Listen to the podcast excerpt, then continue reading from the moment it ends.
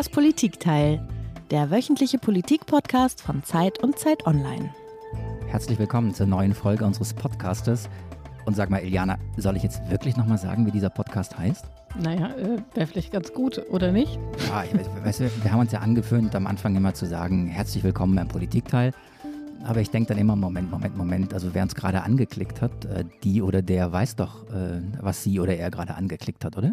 Hm, ja, das stimmt. Das ist auch ein bisschen zeitsparender. Wobei, jetzt haben wir auch schon wieder 30 Sekunden geredet. Ja, aber du hast, du hast recht. Wir haben heute, ähm, das ist der zweite Grund, das sehr straight zu machen. Wir haben heute nämlich keine Zeit zu verlieren. Wir haben so viel zu besprechen, dass wir ganz straight in diese Folge reingehen. Und wie wir beide wissen aus der letzten Folge, die wir beide gemeinsam aufgezeichnet haben, mein zweiter Vorname ist Mr. Straight und du erklärst die Sachen immer ein bisschen ausführlicher, oder?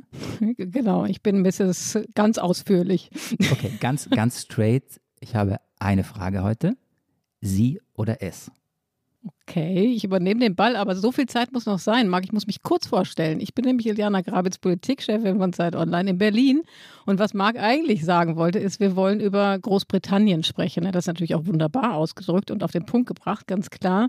Großbritannien steht derzeit gleich von mehreren Seiten unter Druck. Da ist einmal der Tod von Prinz Philipp. Das ist aber nur das eine Thema, das auf dem Vereinten Königreich lastet. Beim Pandemie-Management läuft es eigentlich sehr gut. Da können wir eigentlich nur neidvoll hinschauen. Auf der anderen Seite gibt es aber im Empire sehr große Fliehkräfte. Da ist einerseits der Nordirland-Konflikt, der erneut aufflammt. In Schottland ähm, gibt es die Unabhängigkeitsbewegung, die nochmal einen neuen Drive erfahren könnte, jetzt Anfang Mai, wenn es die Regionalwahlen gibt. Naja, und dann ist eben das Königshaus, das hohe Symbolkraft hat und auf eine Weise ja auch identitätsstiftend wirkt, quasi im Dauerkrisenmodus. Und wir wollen fragen, zerbricht das Vereinigte Königreich? Siehst du, sie oder es? Also wer verschwindet zuerst? verschwindet die Krone? Das wäre sie. Oder verschwindet es? Verschwindet äh, das Königreich, der Staatenbund?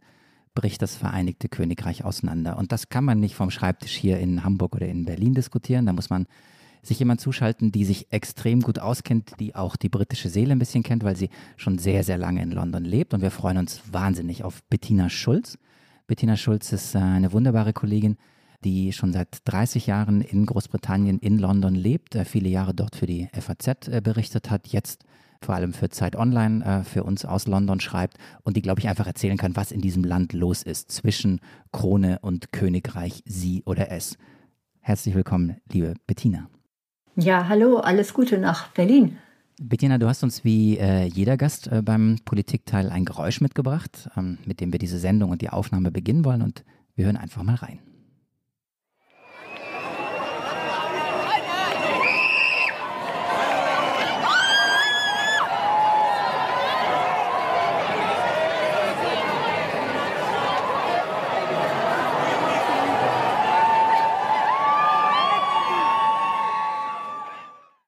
Gut, das äh, klingt nach entweder Chaos oder Freude, nach Fußballplatz, Spielplatz oder äh, doch was ganz anderem. Was ist es denn?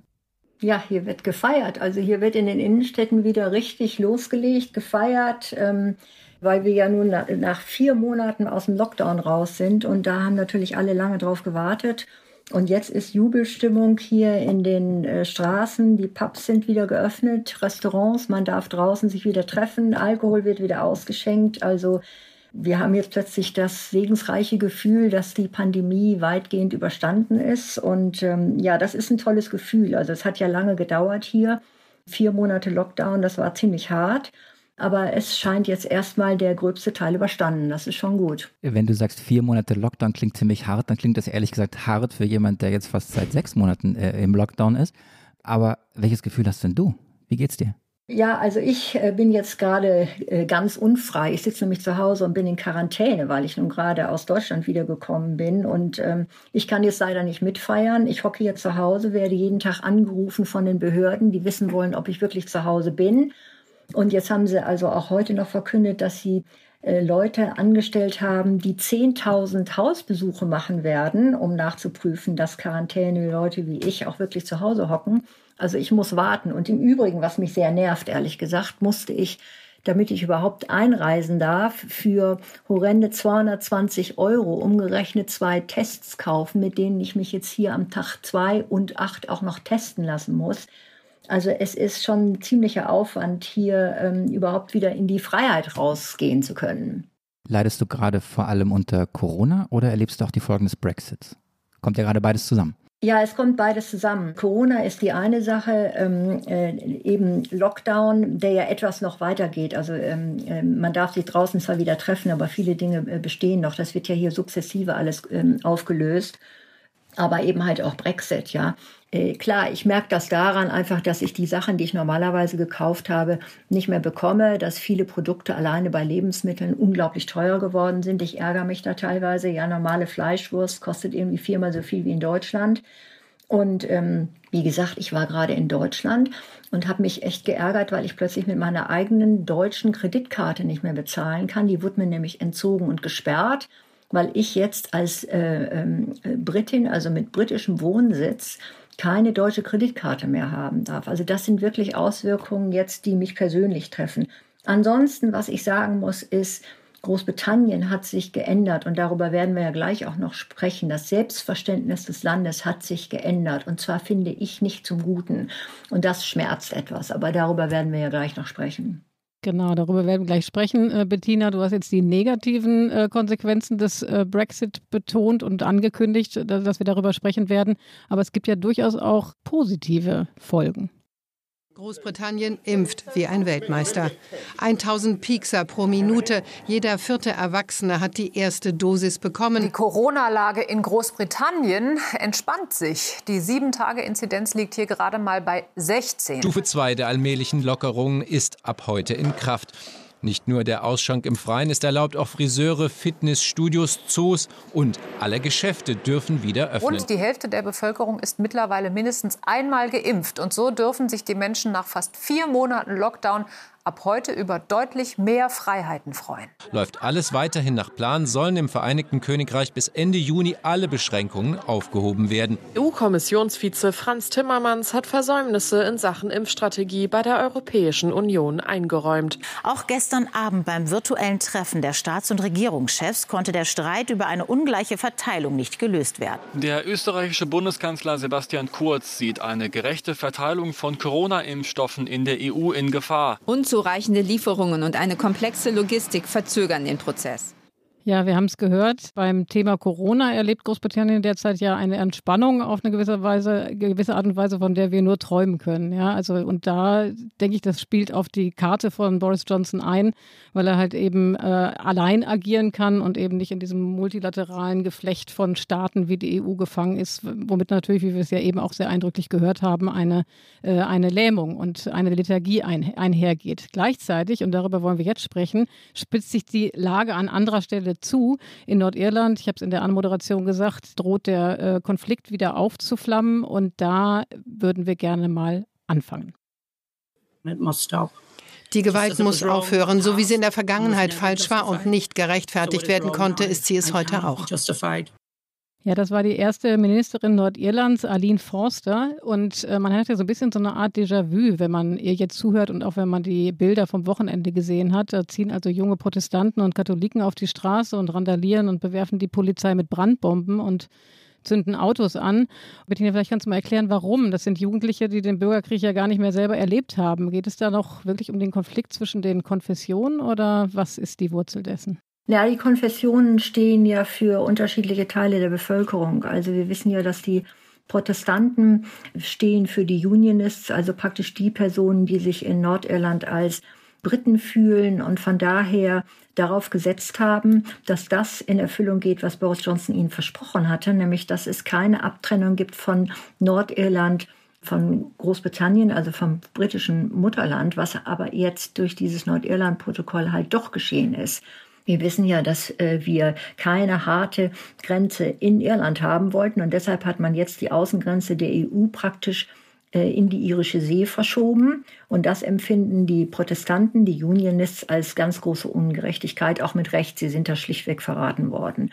Ähm, und auf der anderen Seite gibt es die Katholiken, die hatten bisher noch eigentlich das bekommen, was sie wollten, nämlich kein Antasten der Grenze ähm, auf der irischen Insel.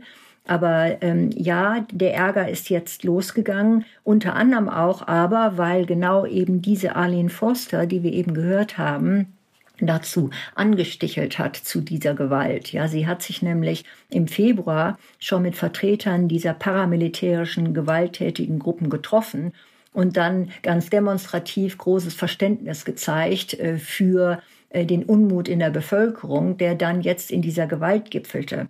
Warum ist das Ganze so? Im Prinzip spielt die Gewalt den protestantischen Unionist-Politikern in die Hände, denn je mehr Gewalt ist, desto mehr können diese Politiker sagen, guckt euch an, das mit der Grenze in der irischen See funktioniert nicht, das ganze Nordirland-Protokoll funktioniert nicht mit diesem Brexit, wir müssen das neu verhandeln. Und sie hoffen dadurch Druck auf Boris Johnson und die EU zu machen, das Ding im Prinzip zu kippen. Das wird natürlich nicht passieren und von daher ist es nicht sicher und nicht klar, wie man da auf Kürze jetzt wieder Frieden herstellen will. Was bedeutet denn diese Zollgrenze in der irischen See, von der du gesprochen hast? Was bedeutet die denn eigentlich für Nordirland als Land im Moment tatsächlich? Also politisch hast du ein bisschen gesagt, aber wirtschaftlich hat, macht sich das schon bemerkbar? Eigentlich nicht so viel. Also am Anfang war das natürlich wahnsinnig schwer mit den ähm, Lieferungen von Lebensmitteln und so weiter. Ja, und es wird geprüft. Aber ehrlich gesagt, das ist jetzt nicht so, dass wirtschaftlich da der große Einbruch äh, ist. Wir waren vor kurzer Zeit mal in Belfast. Und da sagen einem die Leute, es geht um unsere verfassungsrechtliche Position. Es geht darum, wie wir hier dastehen. Alleine die Tatsache, dass es Kontrollen gibt, dass wir mit unserem Hund, sagen wir mal, nicht mehr ohne kontrolliert zu werden, einfach nach Großbritannien fahren können.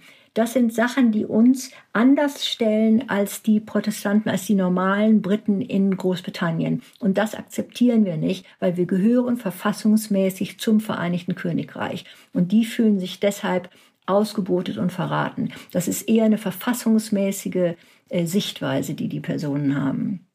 Es ist ein äh, Verlassenheitsgefühl, ein Gefühl von Verrat, das du thematisierst. Der Grund dafür, den hast du auch benannt, der ist ja nicht vom Himmel gefallen. Man wusste oder ahnte, dass die Debatte über diese Zollgrenze und all das, was zwischen Irland, Nordirland und am Ende jetzt in der irischen See zwischen Nordirland und, und, und England gemacht wird, dass das schwierig werden könnte. Man hat aber immer nur auf die ökonomischen Dinge geguckt. Hat Johnson oder haben denn die Politiker in London dieses Gefühl und, und diese Emotionalisierung nicht antizipiert? Hat man das schlicht übersehen, was passieren könnte?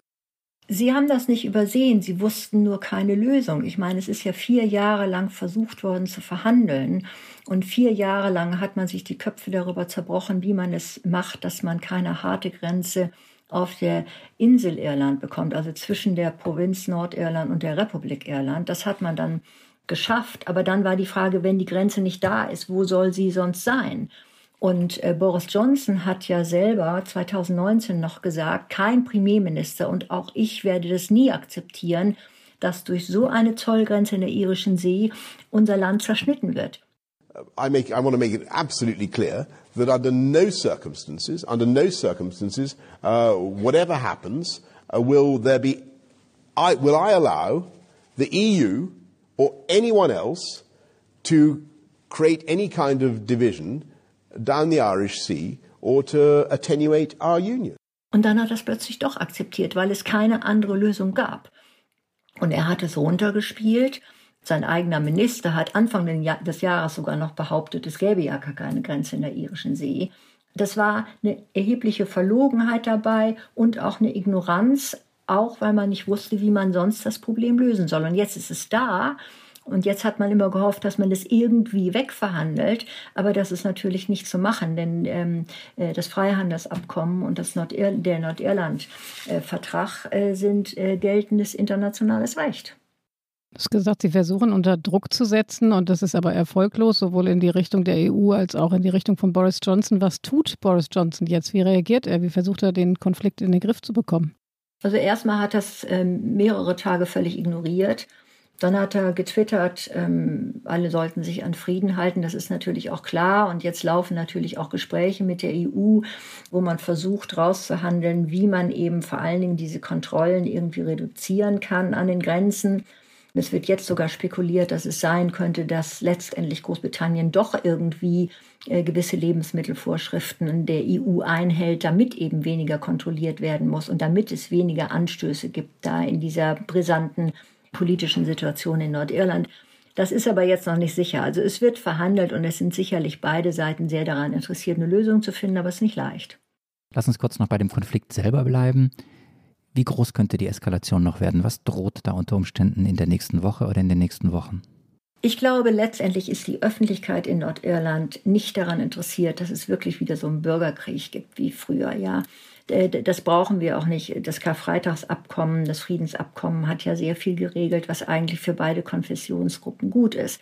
Aber die Politiker müssen aufeinander zugehen und vor allen Dingen auch die britischen Politiker, auch Boris Johnson, muss sehen, dass er irgendwo Konzessionen machen muss, damit man die Krise da oben ähm, entschärft. Und ganz wichtig ist, das ist vielleicht das Wichtigste, ist, dass die nordirischen Politiker, allen voran die protestantischen Unionist-Politiker wie Arlene Forster, sich absolut zurückhalten und die Situation nicht weiter schüren, wie sie es am Anfang des Jahres gemacht haben. Aber das ist doch gerade eine Art Power Game, die da läuft. Also auf der einen Seite ist es so, dass du sagst, Deeskalation ist notwendig, Ruhe ist notwendig und ein bisschen neu verhandeln im Sinne von ähm, vielleicht einige Entscheidungen ändern und andere irgendwie hinzufügen. Aber die Unionists, die Protestanten, müssen sich doch durch das, was gerade auf den Straßen passiert ist, total bestärkt fühlen. Und so wie ich dich vorhin verstanden hatte, ist die eigentliche Idee dieser Bewegung, dann am Ende das ganze Abkommen zu kippen. Ja, das ist richtig, aber ähm, das ist natürlich politisch äh, nicht zu machen. Also man braucht eine diplomatische Lösung eine, und für eine diplomatische Lösung, da gibt es die Institutionen, die wurden mit dem Freihandelsabkommen und mit dem Nordirland-Protokoll ähm, ähm, aufgebaut und innerhalb dieser Gremien, es sind ganz bestimmte Gremien, die aufgesetzt wurden, um Probleme zu lösen, in denen kann man diplomatisch verhandeln, dass man äh, zu einer friedlicheren Situation kommt. Ja, womit man aufhören muss, ist, dass man politisch versucht, die Vertreter der paramilitärischen Gruppen, die im Übrigen seit dem Friedensabkommen als terroristische Vereinigungen verbotene kriminelle Gruppen sind, ja, dass man die nicht auch noch ruft und denen nicht auch noch eine politische Rolle zuschiebt, in denen man jetzt äh, äh, potenzielle Gewalt als politisches Instrument benutzt. Das geht nicht. Wir haben jetzt viel gesprochen über die Warte der Unionists, Bettina. Ähm, was ist mit den Katholiken, also mit denen, die möglicherweise ein Interesse an einer Wiedervereinigung mit der Republik Irland haben und haben könnten? Die könnten ja auch ein Interesse daran haben, es weiter eskalieren zu lassen. Also für die ähm, katholische Seite, also für die sogenannten Nationalists, ist ja eigentlich im Moment alles ziemlich gut gelaufen, denn bei den Brexit-Verhandlungen und bei den äh, Verhandlungen zum Freihandelsabkommen wurde ja darauf geachtet, dass die Grenze zwischen der Provinz Nordirland und der Republik Irland nicht angetastet wurde. Von daher hat sich im Prinzip an dem Versprechen des Friedensabkommens, dass daran nicht getastet wird, nichts geändert. Das heißt, für die Nordiren hat sich im Prinzip durch den Brexit nichts geändert. Und das ist für die positiv. Von daher haben die sich auch erstmal zurückgehalten. Im Gegenteil, es gibt sogar Protestanten, die sagen, jetzt guckt mal her, die äh, Katholiken, die sogenannte IAA von früher, die haben immer im Hintergrund gedroht, dass im Zweifelsfalle Gewalt ausbrechen könnte, wenn es eine harte Grenze gibt. Darauf haben die Politiker gehört. Die haben jetzt das, was sie wollen. Wir als Protestanten und Unionists, die vorher nicht mit Gewalt gedroht haben, wir müssen jetzt die Grenze in der irischen See schlucken. Also von daher haben sich natürlich die, ähm, die katholische Seite, die Nationalists zurückgehalten, wobei jetzt natürlich äh, da erheblich provoziert wurde. Man darf ja nicht vergessen, dass also es jetzt sogar wieder äh, Unionists ähm, Gruppen gab, die aufgefordert haben, dass ganze äh, Stadtgebiete gesäubert wurden von Katholiken. Ja, und ich meine, da wehren die sich natürlich. Und dadurch wird jetzt wieder ein richtig voller Konfessionskrieg provoziert. Also könnte es doch noch zu einer weiteren Eskalation kommen. Vielleicht nicht ganz wie äh, damals mit Sunday, Bloody Sunday. Ein paar von uns kennen den Song noch, aber in einer ähnlichen Größenordnung. Ja, das weiß ich nicht. Ich glaube, dass äh, damals diese Troubles, wie sie hießen, so schrecklich waren und der Bevölkerung noch so tief in den Knochen sitzen, dass, glaube ich, die allgemeine Bevölkerung, die Öffentlichkeit das nicht will. Und wenn die Politiker es nicht provozieren, dann glaube ich, ähm, ist es nicht notwendig. Ich habe neulich noch mit jemandem gesprochen, der früher bei der IAA war, der lange im Gefängnis gesessen hat, der selber Bomben gelegt hat, der deshalb verurteilt worden war, ja. Und zwar von der IAA-Seite, also von der katholischen Seite. Und er sagte, es gibt heute keine Rechtfertigung mehr für die paramilitärischen Gruppen. Wir haben einen Friedensvertrag. Die Bevölkerung will es nicht mehr. Wir wollen diese Troubles nicht haben. Wir dürfen uns jetzt hier nur nicht alle provozieren lassen. Und ich hoffe mal sehr, dass diese Einstellung überwiegt. Aber wenn wir über sowas Emotionales wie Aufruhr und äh, Straßenkämpfe reden, dann müssen wir eben nochmal das Emotionale unseres Themas zu packen kriegen. Sie oder es, habe ich vorhin salopp gesagt und Eliana hat dann ausgeführt und gesagt, dahinter steht eigentlich die Frage, zerbricht das Vereinigte Königreich? Und das ist ja jetzt der erste Knackpunkt, den wir hier testen wollen. Die Frage, besteht eine realistische Chance, Schrägstrich Gefahr, dass Nordirland äh, sich für einen Beitritt zur Republik Irland entscheiden könnte und damit das Vereinigte Königreich verlässt. Ähm, es gibt, das habe ich gelesen, ja auch einen wachsenden Bevölkerungsanteil der Katholiken in Nordirland und damit könnte die Möglichkeit, dass diese Provinz sich eines Tages mehrheitlich eben für einen Beitritt zu Irland ausspricht, diese Möglichkeit könnte wachsen. Aber was heißt eines Tages, Bettina? Ja, das ist im Moment schwer zu sagen, aber das stimmt. Vor allen Dingen, und das ist die große Angst der Protestanten jetzt, ist, wir dürfen ja nicht vergessen, die ähm, Provinz Nordirland ist ja jetzt im Prinzip Teil der EU-Zollunion und sie wird von den EU-Regulierungen her, zumindest im Warenhandel, so behandelt, als ob die Provinz Nordirland noch im Binnenmarkt wäre. Und die Angst der Protestanten ist, dass damit Fakten geschaffen werden, dass jetzt Nordirland automatisch mit der Republik Irland wirtschaftlich zusammenwächst, ja, zu einer Wirtschaftszone zusammenwächst. Und dann gilt immer, Wirtschaft ähm, führt Politik an. Je mehr das zusammenwächst, desto mehr ist es eigentlich irgendwie selbstverständlich, dass es fast eine Vorstufe ist eines wiedervereinten Irlandes. Und da haben die Protestanten Angst, dass da jetzt praktisch ein Automatismus eingeleitet wurde, der letztendlich in der Tat zu einem wiedervereinten Irland führt. Wann das äh, sein wird, kann man nicht sagen. Aber man hat das Gefühl, als ob so ein Zug in eine gewisse Richtung gesetzt wurde. Das stimmt. Aber mal ganz naiv gefragt, was wäre aus Sicht äh, der EU, aus unserer Sicht, denn eigentlich so schlimm daran, wenn die Nordiren sich für einen Beitritt zu Irland entscheiden würden? Ist doch wurscht, oder? Naja, so schlimm. Also erstmal müssen natürlich die Protestanten und die Katholiken abstimmen. Und zweitens ist es ja so, dass äh, die Provinz Nordirland ein fester Bestandteil des Vereinigten Königreiches ist und es da kein Selbstverständnis gibt, dass Nordirland im Moment jetzt äh, entscheiden kann, ob es unabhängig, zunächst mal ja Unabhängigkeit, äh, unabhängig wird oder nicht. Ganz anders als zum Beispiel bei Schottland. Ja, das ist das perfekte Stichwort für unseren zweiten Knackpunkt, den wir uns angucken wollen, wo, äh, wo Großbritannien unter großem Druck steht. Und das ist nämlich Schottland. Ähm, wie schon gesagt, Anfang Mai finden in ganz Großbritannien Regionalwahlen statt. Sollte in Schottland der Fall eintreten, dass sich die Nationalisten der schottischen Nationalpartei ähm, eben als überlegen rausstellen, dann werden sie eben noch stärker nach einem neuen Unabhängigkeitsreferendum verlangen. I believe in Scottish independence. Uh, Scotland needs to be totally independent.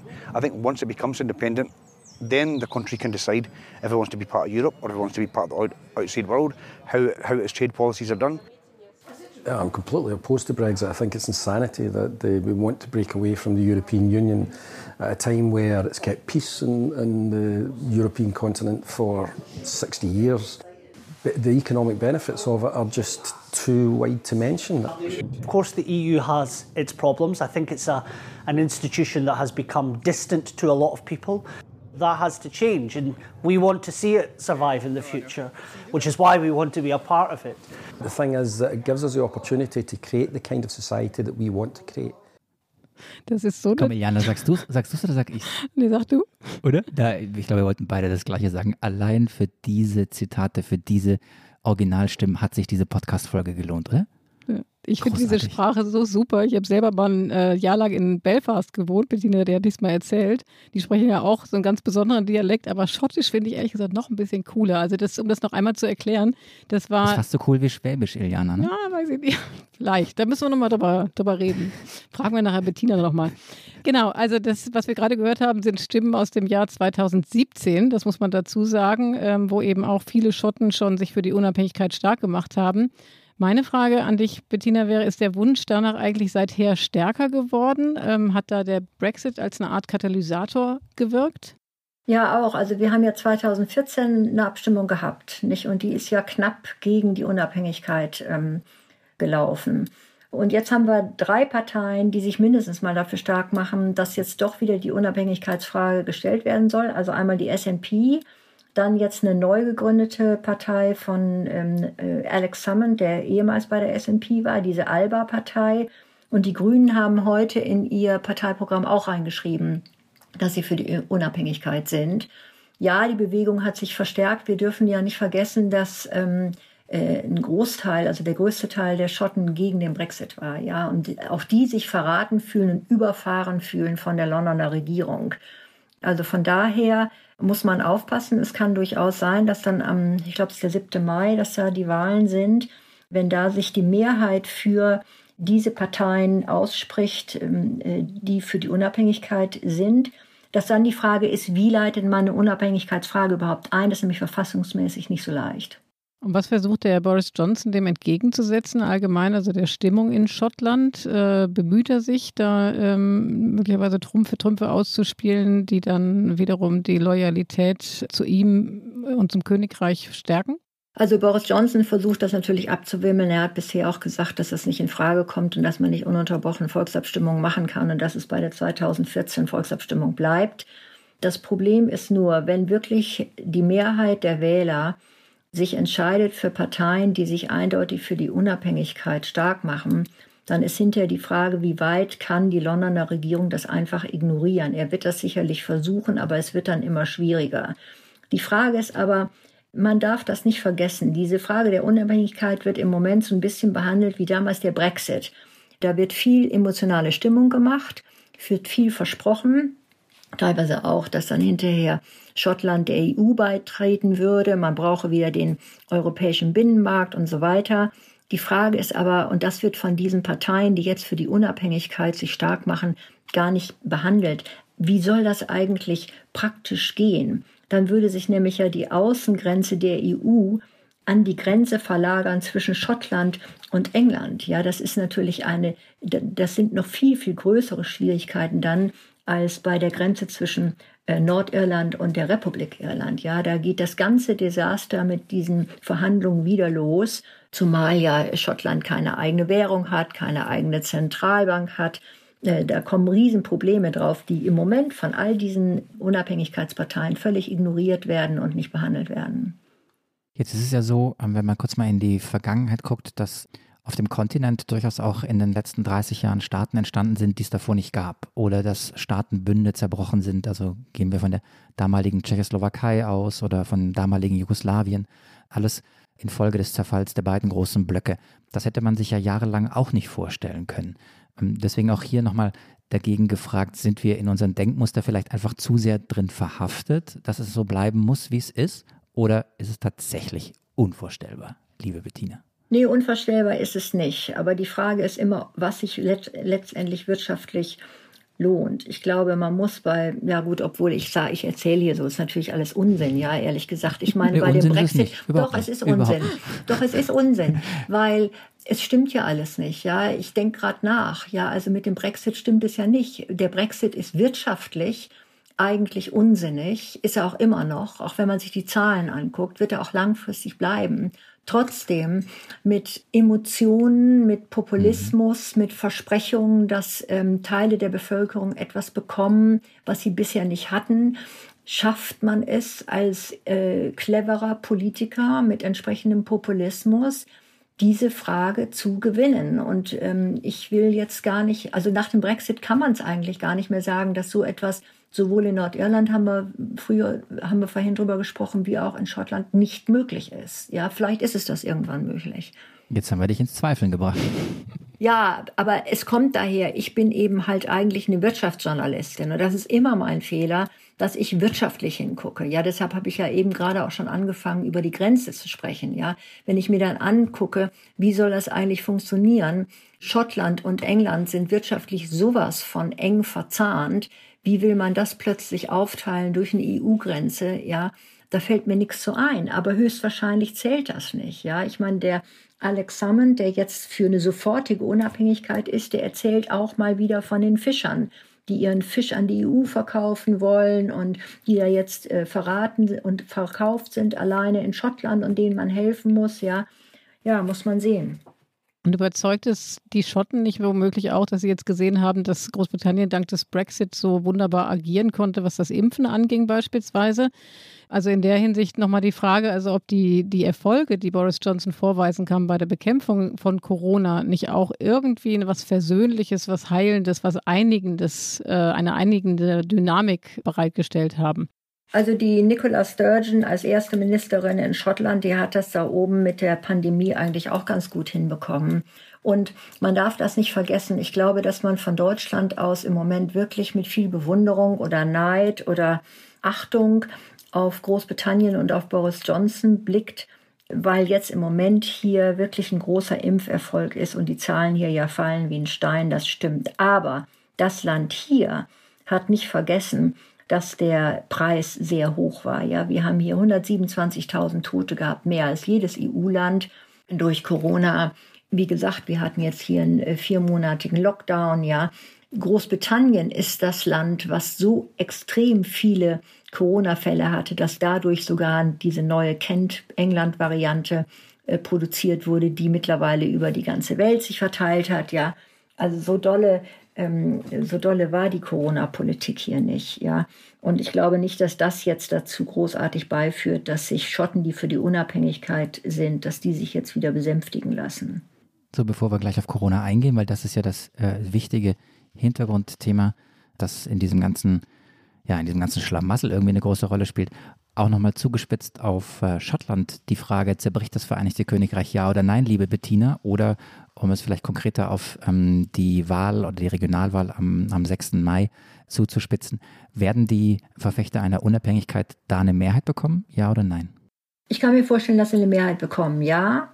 Ich kann mir aber auch vorstellen, dass dann hinterher die äh, britische Regierung, Boris Johnson, darauf reagieren, indem sie dann doch wieder diese sogenannte Devolution vielleicht ein bisschen stärken, also indem sie zumindest versprechen, dass sie Schottland mehr politische Macht geben. Das haben sie damals schon gemacht. Auch damals haben sie damals es geschafft, dann letztendlich, dass die Abstimmung gegen die Unabhängigkeit durchging. Ja, also man muss erstmal sehen, wie dann äh, die britische Regierung äh, reagiert. Ja, aber es ist ganz klar, es ist eindeutig, ja, dass seit dem Brexit die Fliehkräfte hier in diesem Land stärker sind und äh, wir seit Jahren nicht mehr so ernsthaft über Unabhängigkeit Schottlands, Nordirlands gesprochen haben.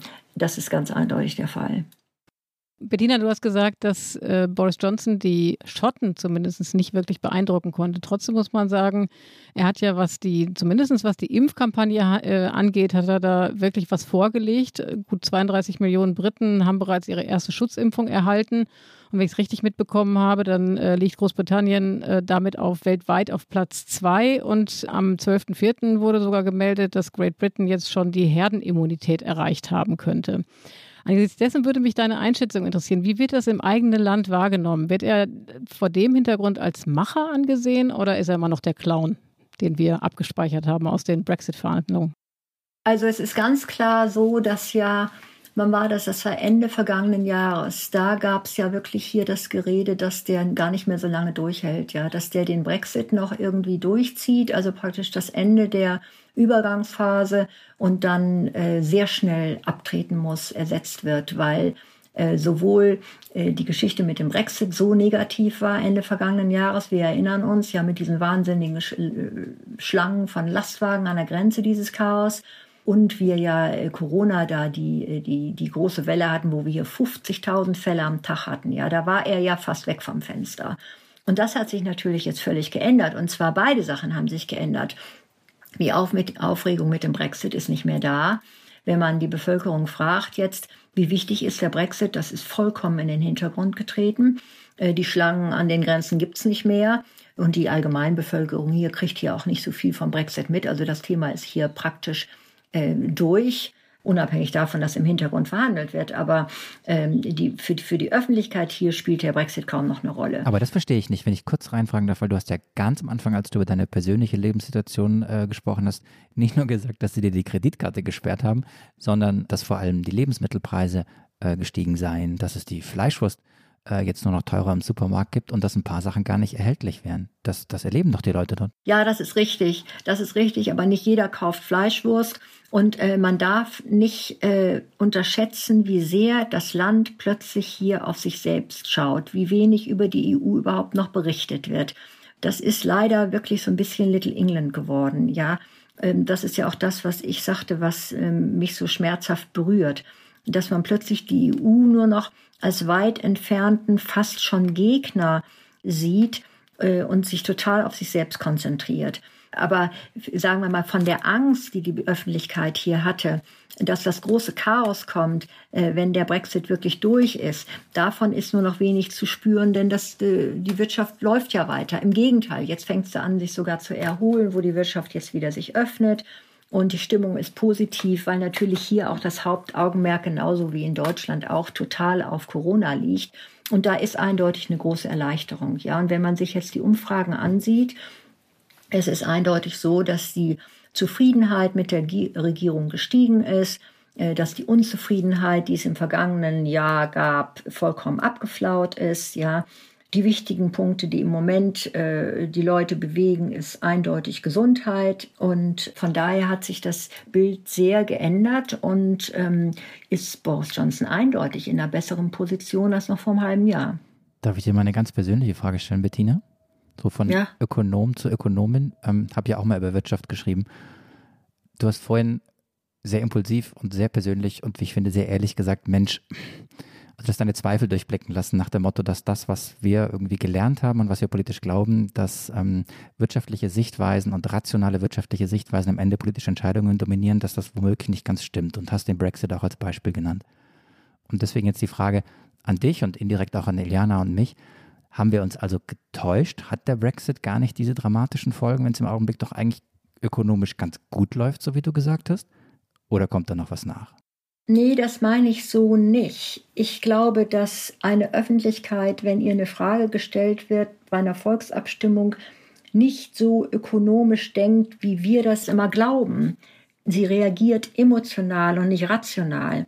Die Frage nach, der, nach den wirtschaftlichen Auswirkungen ist rational. Aber die Leute hier sehen im Zweifelsfalle nicht, welche Schwierigkeiten Unternehmen haben, welche Schwierigkeiten Kleinunternehmer haben, äh, welche Schwierigkeiten äh, Musikunternehmen haben, die plötzlich äh, in der EU keine Veranstaltungen mehr äh, ordentlich planen können. Die, die achten nicht darauf unbedingt, dass Studenten jetzt kein Erasmus-Programm mehr haben und der Austausch mit der EU nicht mehr stattfindet, dass Forscher nicht, sich nicht mehr so gut an EU-Projekten beteiligen können. Das sind so viele unglaublich viele Kleinigkeiten, die in den Medien kleine Meldungen sind. Aber im Großen und Ganzen geht das Leben hier weiter und von daher ist der Brexit relativ schnell vergessen. Und es wird ja wahrscheinlich auch eine Frage sein, inwiefern das mittelfristig sich dann doch bemerkbar macht. Ne? Also im Moment der Entscheidung wird dann emotional entschieden und nicht so sehr nach wirtschaftlichen Erwägungen. Das Finde ich schon nachvollziehbar. Ja, und wirtschaftlich letztendlich wird es Jahre äh, dauern, bis äh, Großbritannien den Schlag verwunden hat, den es ganz eindeutig natürlich aushalten musste durch den Brexit. Der Handel ist dr drastisch gefallen in den letzten Monaten, vor allen Dingen im Januar, erholt sich so ein bisschen wieder, ja. Äh, das sind tiefe Spuren, aber das sind Statistiken, die sieht sich Otto Normalverbraucher nicht unbedingt an, ja. Das, was auf Dauer ein größerer Punkt ist, ist die Frage, die Leute, die für den Brexit gewählt haben, die gehofft haben, dass dadurch sich ihr Lebensstandard verbessert. Was sagen die, wenn die nach zwei Jahren, fünf Jahren merken, dass das natürlich überhaupt nicht der Fall ist? So, nachdem wir jetzt ein bisschen über Zweifel gesprochen haben, liebe Iliana, oder? Und äh, ob man die Dinge nicht auch ganz anders sehen kann, höre ich schon TikTok, TikTok, TikTok. Die äh, Lieblingskategorie, oder? Die du, ja, wer darf die anmoderieren, du oder ich? Come on. Heute du. Ja, aber bei mir schreiben die Hörer ja immer, ich würde immer das Gleiche sagen. Ja, das macht ja nichts, aber das ist, was das repetitive Element ist auch wichtig. Dann repetiere ich auch schon nochmal die, die, die Begründung. Ich habe es ja schon mal gesagt, ich träume ja davon, dass in Post-Corona-Zeiten wir irgendwann mal das Politikteil live auf der Bühne machen und du und ich dann unsere Rubrik Flop 5 anmoderieren alle und alle unsere Hörerinnen und Hörer reden und sprechen diese Anmoderation im Chor mit. Und jetzt ist Bettina gespannt. Es kann nicht anders sein. Leg los, Marc. Ich bin nicht vorbereitet, deswegen äh, mache ich es diesmal doch ganz anders und sage einfach nur, wir gucken anders auf die Welt, liebe Bettina. Wir wollen immer wieder fragen, ob man die Dinge nicht auch ein bisschen anders sehen kann und ob so, wie darüber berichtet, gesprochen, geschrieben wird, ob da wirklich auch was anderes dran sein könnte. Deswegen haben wir eine Rubrik, mit der wir Klischees brechen wollen. Sie heißt Flop 5 und kommt jetzt.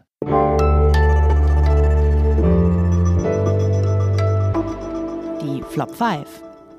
So, liebe äh, Bettina, es geht also darum, dass du uns fünf Phrasen, fünf Dinge nennst, die du einfach nicht mehr hören kannst, bezogen auf das Thema, über das wir gerade gesprochen haben. Was ist dein erster Flop? Global Britain. Der Ausdruck, der hier benutzt wird von der Regierung, ähm, äh, Großbritannien jetzt als Global Britain zu bezeichnen, ich finde, das ist irgendwie ein Anachronismus.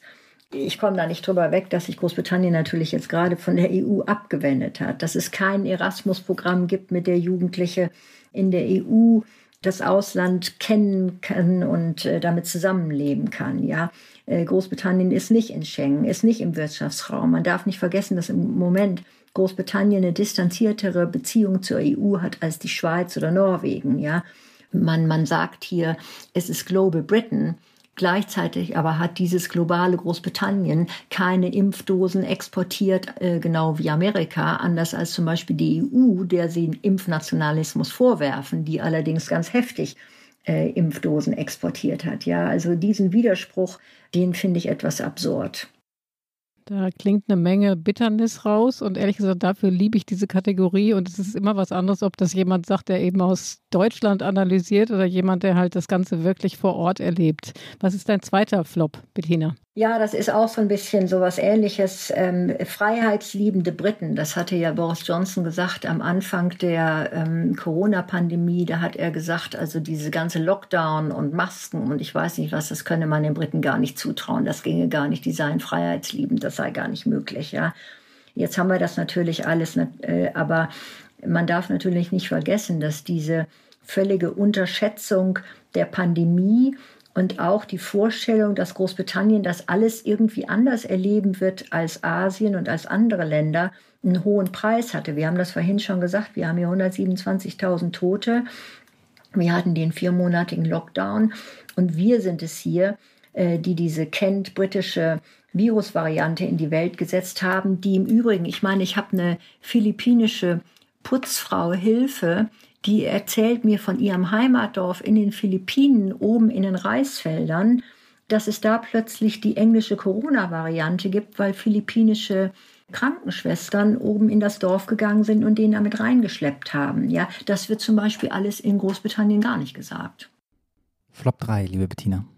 Ja, diese Lüge von ähm, Boris Johnson, dass es auf gar keinen Fall zuzulassen sei, dass es eine Grenze in der irischen See gibt. Ich bin ja neulich in Belfast gewesen.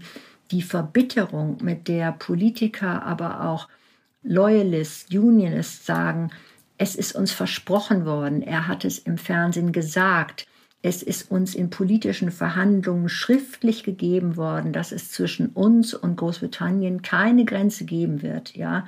Und kurz vor zwölf kommt das trotzdem, wird abgesegnet, ohne dass wir gefragt werden, ja. Das, ja, das ist auch so ein Flop, muss ich sagen. Auch eine dieser typischen Behauptungen von Boris Johnson, die mal ebenso da, die, die, die dahergesagt werden. Und er weiß ganz genau, was er sagt. Er weiß ganz genau, dass es politisch in dem Moment wirkt und kümmert sich hinterher kein Jota mehr drum.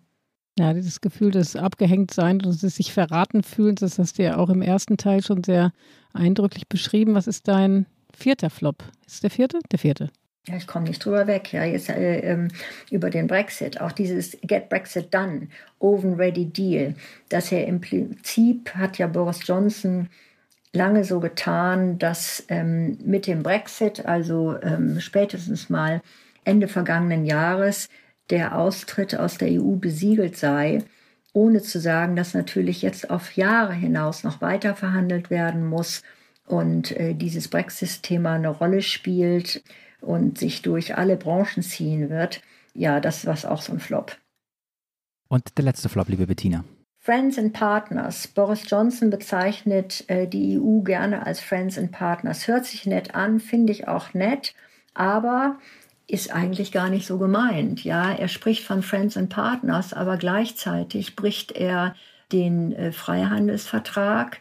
Gleichzeitig macht er eine Impfpolitik, eine Impfexportpolitik, wo er haarscharf darauf achtet, dass nämlich nichts an die EU geliefert wird, äh, beschuldigt die EU für Impfnationalismus, ja, sagt dann aber seinen eigenen Parteifreunden, wisst ihr was, liebe Freunde, wir haben hier diesen großen Impferfolg, weil wir hier Kapitalismus haben und einfach habgierig sind. Greed hat er selber triumphiert. Greed sei das Erfolgsrezept für den Impferfolg. Und wenn er dann gleichzeitig die EU als Friends and Partners äh, bezeichnet, ja, ähm, ihr seht es, ich komme über eine gewisse Bitterheit nicht hinweg. Werbung. Die fünf reichsten Männer haben ihr Vermögen seit 2020 verdoppelt. Zugleich sind fünf Milliarden Menschen ärmer geworden. Im Podcast Entwicklungssache spricht Entwicklungsministerin Svenja Schulze mit Expertinnen wie Serap Altinijik von Oxfam über die Hintergründe und Ursachen. Wie kann Reichtum auf der Welt gerechter verteilt werden? Was bedeutet das für uns in Deutschland? Erfahre mehr. Entwicklungssache. Jetzt überall da, wo es Podcasts gibt.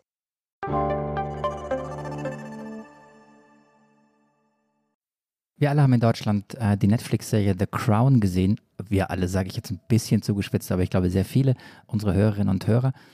Hast du eigentlich The Crown gesehen, Bettina? Ja, klar, habe ich die Crown so, gesehen. Da gibt es doch diese wunderbaren Begegnungen verschiedener Premierminister, die immer dienstags zur Königin müssen. Die Audienz bei der Königin.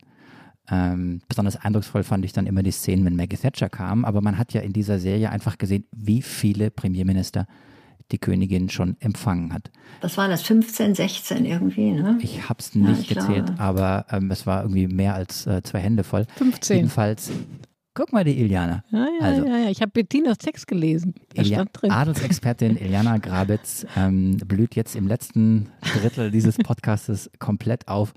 Bettina, wie sieht eigentlich die Königin diesen Premierminister?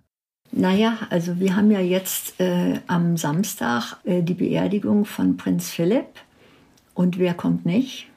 Premierminister Boris Johnson. Warum ja? nicht? Naja, also offiziell heißt es, äh, nur 30 Personen seien eingeladen und ähm, er werde von daher selbstverständlich seinen Platz einem Familienmitglied überlassen. Ja, aber wir müssen uns überlegen, Boris Johnson war derjenige, der, äh, wann war es, 2019, glaube ich, die Queen hat belügen lassen, indem er ihr gesagt hat, er müsse das Parlament aussetzen, weil ansonsten seine Politik nicht mehr äh, weiterzuführen sei. Das war verfassungswidrig, was er da von der Queen verlangt hat. Und er hat von ihr verlangt im Prinzip, dass sie die Aussetzung des Parlaments absegnet, was sie getan hat, weil die Queen hier immer absegnet, was ihr Premierminister ihr vorschlägt. Aber das ist natürlich sehr schlecht vom Palast akzeptiert worden, ja. Am Wochenende wird äh, Prinz Philipp beerdigt, der Prinz Gemahl, der Ehemann äh, der Königin. Und deswegen müssen wir auch noch über die Krone sprechen, denn äh, die Frage zerbricht das Vereinigte Königreich. Das war mit Sie oder S vorhin ein bisschen flapsig anmoderiert. Dahinter steckt ja die Frage, zerbricht zuerst das Vereinigte Königreich oder verschwindet womöglich zuerst die Krone in Nachfolge ähm, oder Nicht-Nachfolge dann der Queen. Und ich muss mich an dieser Stelle auch bei Iliana entschuldigen, weil ich gerade gesagt habe, sie sei ähm, so interessiert an dem Thema. Wir haben, als wir uns in dieser Woche für dieses Thema entschieden haben, festgestellt, dass wir beide ein großes Interesse haben oder ich vielleicht sogar noch ein bisschen mehr. Wir müssen über die Krone sprechen, Iliana, oder? Komm. Absolut, absolut. Also ich habe auch ein geheimes Interesse daran. So, jedenfalls gibt es ganz, ganz viele Fragen. Also man will wissen, geht dieses Königreich, wenn die Queen irgendwann sterben sollte, ist es mit dem Königreich oder dem, ja, ist es damit zu Ende? Ähm, kann es einen Übergang geben zu Prince Charles? Man will eigentlich, Bettina, auch wahnsinnig gern wissen, wie das so ist unter Journalisten in London. Ist so Hofberichterstatter, ist das, ist das so irgendwie auf der journalistischen Skala irgendwie ganz weit oben, ganz weit unten? Wie, wie ist das so in England? Ja, also die Hofberichterstatter sind hier schon was Besonderes. Also äh, die BBC hat alleine vier Hofberichterstatter, die dann im Zweifelsfall in den Nachrichten verkünden, was der Palast verstanden haben möchte. Ja, also da gibt es dann immer schon die ganz besonderen Formulierungen. Ähm, die Hofrichter ziehen sich dann teilweise selbst so an, als ob sie Teil des Königshauses wären. Ja, aber ähm, nein, das ist natürlich eine ganz ernste Sache. Ähm, naja, ich glaube, man muss hier unterscheiden ähm, zwischen der Monarchie, ob die jetzt weiter besteht oder das Vereinigte Königreich in seiner Gänze so weiter besteht. Bei der Monarchie, da liegt natürlich wirklich einiges im Argen. Das wissen wir, das haben wir jetzt alles ja selber jahrelang verfolgt. Und ich glaube, das viel damit zusammenhängt, dass die Monarchie hier noch so als etwas so Traditionelles behandelt wird und sich auch in keiner Weise ja irgendwie reformiert hat, mal etwas modernisiert hat, wie wir das von den skandinavischen Königshäusern her kennen. Und das liegt natürlich an der Queen. Die Queen macht ja jetzt nun seit vielen Jahrzehnten ihre Politik mit der Monarchie auf eine Art und Weise, die im Prinzip nie großartig geändert wurde und auch nicht in die Gegenwart geführt wurde, ja. Und das wird sich verändern, wenn die Queen irgendwann auch versterben sollte, dann wird es mit Sicherheit einen großen Bruch geben. Ein Bruch in der Monarchie, aber auch ein Bruch im Selbstverständnis Großbritanniens, das muss man ganz klar sagen. Die Queen, die repräsentiert ja jetzt immer noch das, was am Vereinigten Königreich einmal großartig war. Ja, das Commonwealth, früher Empire, das sind Dinge, auf die Großbritannien heute immer noch sehr stolz ist. Und wenn sie als Person, die das so personifiziert, irgendwann nicht mehr da ist, dann gibt es, glaube ich, auch einen starken Bruch im Selbstverständnis der Briten. Was sind wir? Wofür stehen wir? Wofür steht unser Land? Sind wir immer noch dieses globale, äh, große, reiche Land von früher? Nein, sind wir nicht mehr. Und dann irgendwann mal die zwangsweise Frage, was sind wir eigentlich? Wo stehen wir eigentlich heute? Gerade wenn wir nicht mehr Mitglied der EU sind. Aber wird Charles dann König werden? Wird William gleich König werden? Oder gibt es gar keine Krone mehr? Charles wird König werden. Unter ihm wird sich, könnte ich mir vorstellen, nicht viel ändern, weil er auch keinen, äh, keinen anderen Stil, keine große Reformfreudigkeit zeigen wird. Die Frage ist dann, was hinterher kommt, wenn irgendwann Prinz William äh, dann äh, auf den Thron steigt. Ja, aber ich glaube mit Sicherheit, ähm, dass sich was ändern muss. Und dann wird es sicherlich letztendlich auch so sein, dass hier die Frage gestellt wird, dann mal konkret, wie sieht überhaupt unsere Verfassung aus? Was, was haben wir hier eigentlich für ein Oberhaus? Ja, auch das ist ja nicht gewählt. Es ist ja hier eine Verfassung, eine, eine Demokratie, die kein gewähltes Oberhaus hat. Da gibt es auch eine große Kritik. Also ich glaube, dass diese ganzen Fragen dann viel brisanter werden. My father, I suppose the last uh, 70 years, has given the most remarkable, devoted service uh, to the Queen, to my family, and uh, to the country, and also to the whole of the Commonwealth. And as you can imagine, my family and I miss my father enormously. He was a, a much loved and appreciated figure. My my dear papa was uh, was a very special person who, I think, above all else, would have been amazed by the reaction and the touching things that have been said about him. And from that point of view, we are, my family, deeply grateful for all that. It will sustain us in this particular loss and at this particularly sad time. Wir haben gerade Prinz Charles gehört im O-Ton, wie er sich geäußert hat über den Tod seines Vaters. Prinz Philipp war der im Grunde der Statist neben Elizabeth und äh, auf eine Weise eben gefangen im Elfenbeinturm und hat im Grunde gar keine Aufgabe gehabt. Sie hat die Geschäfte geführt, was man ja auch in The Crown sehr gut äh, miterleben konnte. Wie kam er damit klar? Das ist das eine. Die andere Frage, was bedeutet das jetzt wirklich für das Königreich? Auch nochmal für unsere Grundsatzfrage, die wir ja hier heute erörtern wollen, dass er jetzt gestorben ist. Hat er nur eine Statistenrolle auch jetzt in seinem Tod oder bringt das das Ganze zusätzlich ins Wanken? Also er war sicherlich für die Queen sehr wichtig und es ist ihm sicherlich schwer gefallen, das, das wissen wir ja auch halt von diesem Film, aber es war in der Tat so, dass das für ihn nicht leicht war, diese ständige Selbstverleuchtung im Prinzip an, an der Seite der Queen, die sich im Übrigen auch selbst verleuchtet, aber die das aus unglaublicher Disziplin und Selbstaufgabe tut. Ja, darin sind die beiden anders, anders als ähm, Prinz Charles, anders auch als die junge Generation. Diese Art Selbstverleuchtung, die gibt es bei der jungen Generation nicht mehr. Die Queen hat mal gesagt, man darf so wenig Persönliches von mir erleben wie irgend möglich damit die Leute an die Institution der Monarchie und an mich als Institution glauben können und das achten können. Und das hat sie gelebt und lebt sie immer noch, ja. Und ähm, sobald sich das ändert, sobald mehr Persönlichkeit reinkommt, sobald dieser ganze Familienkrach dann aufbricht, da wachsen natürlich dann sofort auch die Zweifel an der Monarchie und an der Monarchie, wie sie heute ist. Prinz Philipp, ja, war eine wichtige Person, aber man darf auch eines nicht vergessen, er war auch sehr alter Stil Und ehrlich gesagt, es gibt hier auch sehr viel Kritik, obwohl das immer nicht so ganz deutlich gesagt werden darf, dass er teilweise, ehrlich gesagt, sehr rassistisch und teilweise auch sehr, sehr überheblich war. Das war so ein wirklich, wirklich das Verhalten aus dem Elfenbeinturm heraus. Und auch das wird ja jetzt mit dem Generationswechsel sich ändern und ist auch schon dann ein Schritt in eine etwas modernere Art der Monarchie, die aber hier dringend notwendig ist, weil nämlich sonst die Monarchie hier völlig ihre Glaubwürdigkeit verliert. Überlebt die Monarchie den Bruderkonflikt zwischen William und Harry? Oh ja, ich glaube, dass sich hier Großbritannien, also die Briten, viel mehr von Harry abgewendet haben, als es das amerikanische Fernsehen so glauben macht. Also dieses ganze Interview, was wir neulich hatten, da mit ähm, Meghan Markle und mit äh, Prinz Harry, ist hier ziemlich schlecht angekommen. Ja, also sich da so zu produzieren, gerade auch noch zu einer Zeit, wo ja äh, Prinz Philipp im Krankenhaus lag, dann auch noch mit Behauptungen, die sich hinterher herausstellten, so nicht aufrecht zu erhalten waren, sehr auf den amerikanischen Fernsehmarkt zugeschnitten waren. Also das, das fanden die Briten ja nicht so dolle. Ne?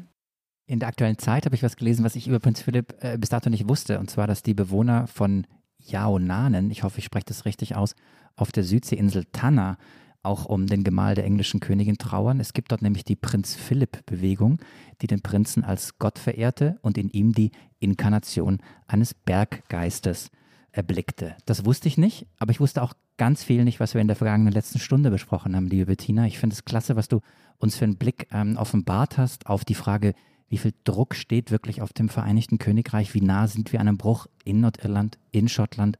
Und natürlich die große Frage, die dahinter steckt, ist Boris, Boris Johnson, wie sagtest du vorhin, Iliana, Macher oder Clown? Genau. Na? So, und ich wette, dass wir uns mindestens, oder nein, spätestens in einem Jahr, liebe Bettina, wiedersehen, um auch darüber wieder zu sprechen. Ähm, wie weit sind wir? Und äh, so wie ich dich verstehe, wird die Krone aber noch länger als ein Jahr überleben. Genau, richtig. Ja, hat mir sehr viel Spaß gemacht und auch ich habe gelernt. Alles Gute nach Berlin. Ja, herzlichen Dank, Bettina, ähm, auch von mir. Es war eine wahnsinnig interessante Stunde, viel mitgenommen. Wenn Ihnen, liebe Hörerinnen und Hörer, das auch so geht oder wenn Sie kritisieren wollen oder uns Anregungen schicken wollen, dann schreiben Sie uns bitte an unsere E-Mail-Adresse daspolitikteil.zeit.de. Ja, und nächste Woche sind dann wieder unsere Kollegen Tina Hildebrand und Heinrich Wefing hier an dieser Stelle, oder, Marc? Genau, die beiden sind nächste Woche wieder am Start und bis dahin empfehlen wir Ihnen den täglichen äh, Nachrichtenpodcast Was jetzt von Zeit Online, der zweimal am Tag äh, on air geht, morgens und mit einem Update am Nachmittag und in diesen turbulenten, auch nicht nur europäischen, sondern innenpolitisch turbulenten Zeiten lohnt sich das auf alle Fälle zweimal am Tag zu hören. Jeder Gast von uns, liebe Bettina, ich weiß nicht, ob wir dir das vorab verraten haben. Nein, haben wir, glaube ich, nicht, bekommt ein Geschenk. Ein Geschenk, das ist diese Tasse. Das ist jetzt eine benutzte Tasse, die ich hier gerade in das Video okay. halte. Ähm, du, kriegst natürlich, du kriegst natürlich die ähm, frische Politikteil-Fanshop-Tasse, die jede Hörerin und jeder Hörer äh, im Fanshop des Politikteils erwerben kann. Und wir wollen uns bedanken bei den Pool Artists, bei Lena, die uns bei der Recherche und bei den Tönen unterstützt und bei Pia von Zeit Online, die gewissermaßen unsere Patin ist für den Podcast. Ja, und dann bleibt uns jetzt nur noch Weiß nicht, sollen wir ihn schwebeln lassen zum Abschied, Bettina? Nein, ich darf, ich darf, Bettina, mir wurde verboten von Eliana unter Strafe in diesem Podcast äh, zu schwebeln. Deswegen darf ich auch nie zum Abschied Tschüssle sagen, obwohl oh, ich wahnsinnig gern Tschüssle gut. sagen würde, aber ich darf nicht Tschüssle sagen. Guck mal, die Bettina hat gesagt, sie findet Schwäbeln gut. Ich hatte sie auf meiner Seite gewähnt als Norddeutsche, wie ich eben erfahren hatte. Na gut, ich gebe mich geschlagen. Nee, nee, was ist die lässigste Art, sich äh, auf Britisch zu verabschieden, Bettina? So lässig. Tschüss, ja, weiß ich nicht, bye, aber Tschüss kommt auch gut. Einfach Tschüss. gut, das aber doch Tschüss, oder? Tschüss, Bettina. Tschüss nach Berlin, Tschüss. Ciao, ciao.